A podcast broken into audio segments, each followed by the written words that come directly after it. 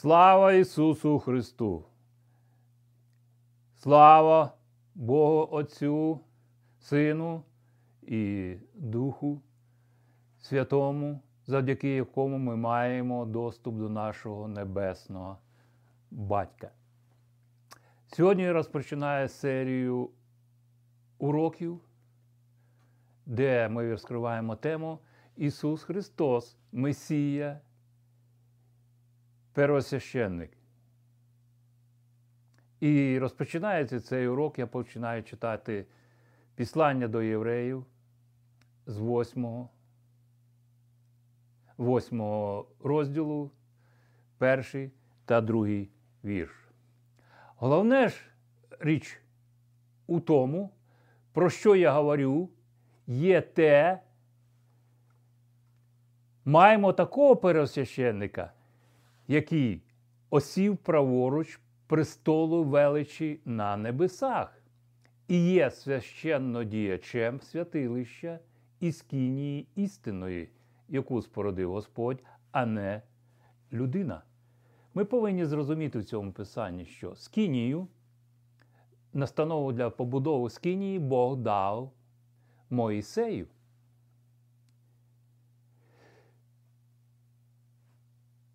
Ісус Христос, даний нам Богом Месія, є пересвященником Його церкви.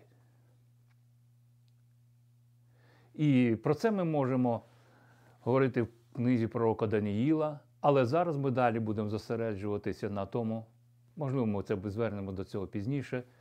Земне святилище у цей час не існувало, коли говорив пророк Даніїл, засвідчення апостола Павла та інших апостолів існує небесне святилище, де Христос, як пересвященник, здійснює своє служіння як продовження земного служіння, бо має людське прославлене тіло, тіло людини, яке зараз на небесах. І саме на очищення небесного святилища вказував самий довгий пророчий період в історії Ізраїля. Для розуміння, сенсу і значення пересвященницького служіння Христа та очищення небесного святилища нам необхідно спочатку ознайомитися зі служінням первосвященника в земному святилищі та в його очищенні. Служіння в земному святилищі це наступний розділ, який ми будемо дивитися. Бог наказав Моїсеєві побудувати йому житло для можливого перебування Божої святості на землі. І влаштують вони мені святилище і мешкатиму серед них. Я читав це з книги Вихід, 25 розділ, 8 вірш. Наказ про влаштування святилища було дано після того, як ізраїльтяни вийшли з Єгипту і перебували на шляху до Ханаану, землю, яка була ще задовго до цього обіцяна про отцю їхньому Аврааму. Будучи в Єгипті, вони впали в ідолопоклонство і правильне поняття про Бога, яке мали їхні отці Авраам, Ісаак і Яков, вони втратили. Для повернення їх на духовні стосунки з поклоніння Богові знадобилося ввести наочне, прообразне благослужіння, завдяки якому вони поступово прийшли до більш досконалого откровення в розумінні Бога і Його плану для їхнього спасіння. Святилище було влаштоване з найдорожчих, найцінніших матеріалів, з метою, щоб привертало їхні серця, всю їхню увагу ізраїльтян до того, хто величі свої перебуває в цьому храмі. Служіння та обряди, що відбуваються в пустелі, у всіх подробицях описані в книзі Вихід, розділі 25 по 40, і ви можете ознайомитися з цим. Ми на цьому не будемо зупинятися сьогодні, ми будемо йти далі. Матеріали, з яких зводилась скінія, певні забарвлення, розташування культових предметів, все це вказувало на Христа та говорила про майбутній порятунок в ньому. Через 500 років після вступу Ізраїлю у святу землю переносне святилище було змінено на величний кам'яний храм, зведений царем Соломоном. І далі ми будемо роздивлятися постійне служіння у святині та у дворі Скинії земного первосвященника. За наказом Господа в святилище звершувалося постійне служіння. Щоранку і щовечора священник входив у святилище і на золотому жертвеннику, що стояв посеред завіси,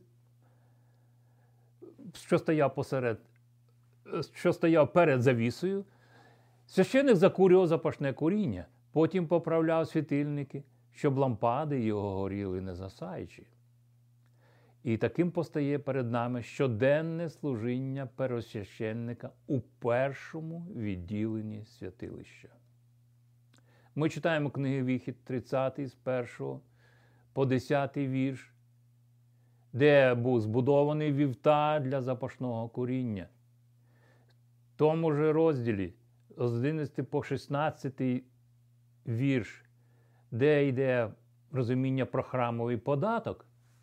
В тому ж книги Віхі 30 розділ з 17 по 21 вірш, які повинні бути посуди для омивання, щоб було освячення, відбувалось посвячення. З 22 по 33 вірш, де описується олива для освячення, помазання. Інакше можна сказати, це миро. 34 вірш по 38 описується кадило.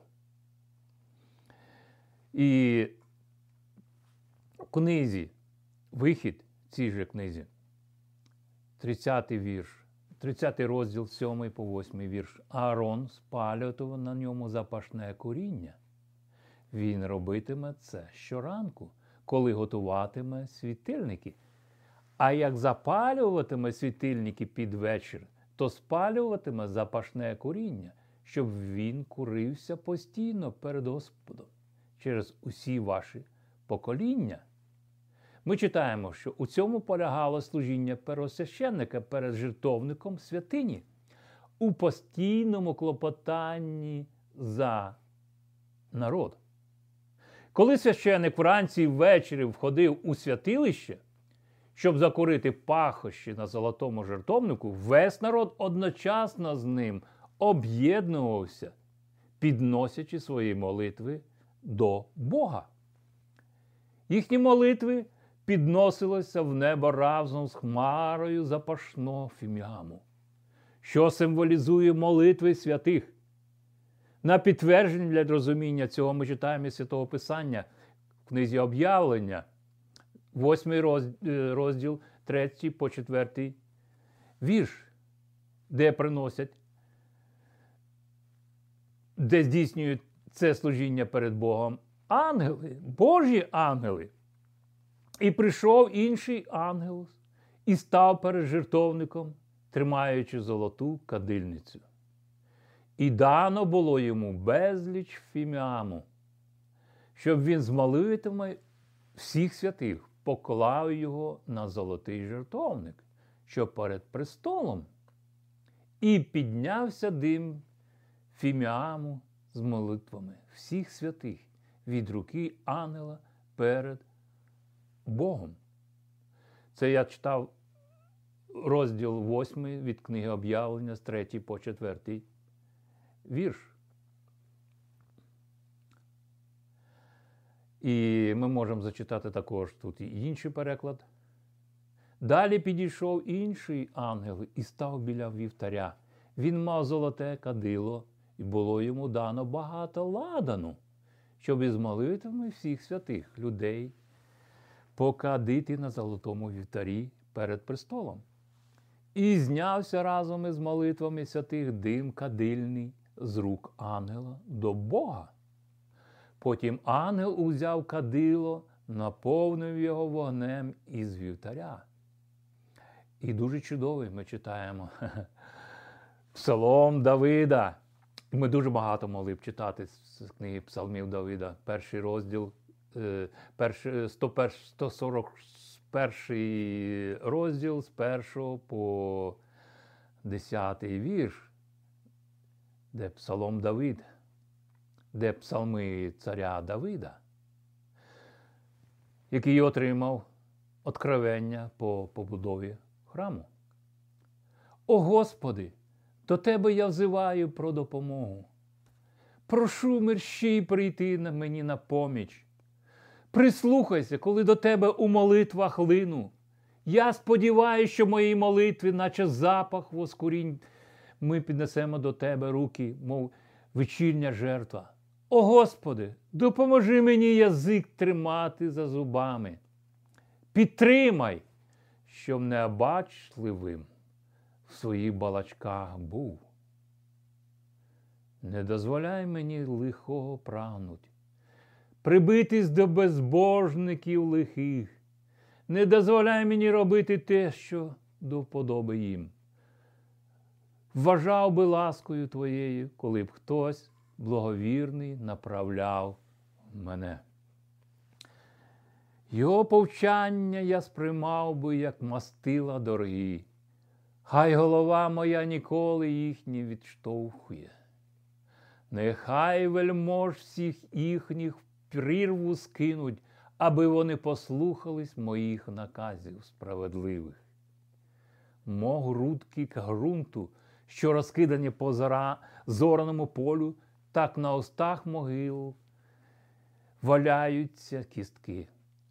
О Господи, володарю, прошу тебе допомогти і покладаюсь на тебе.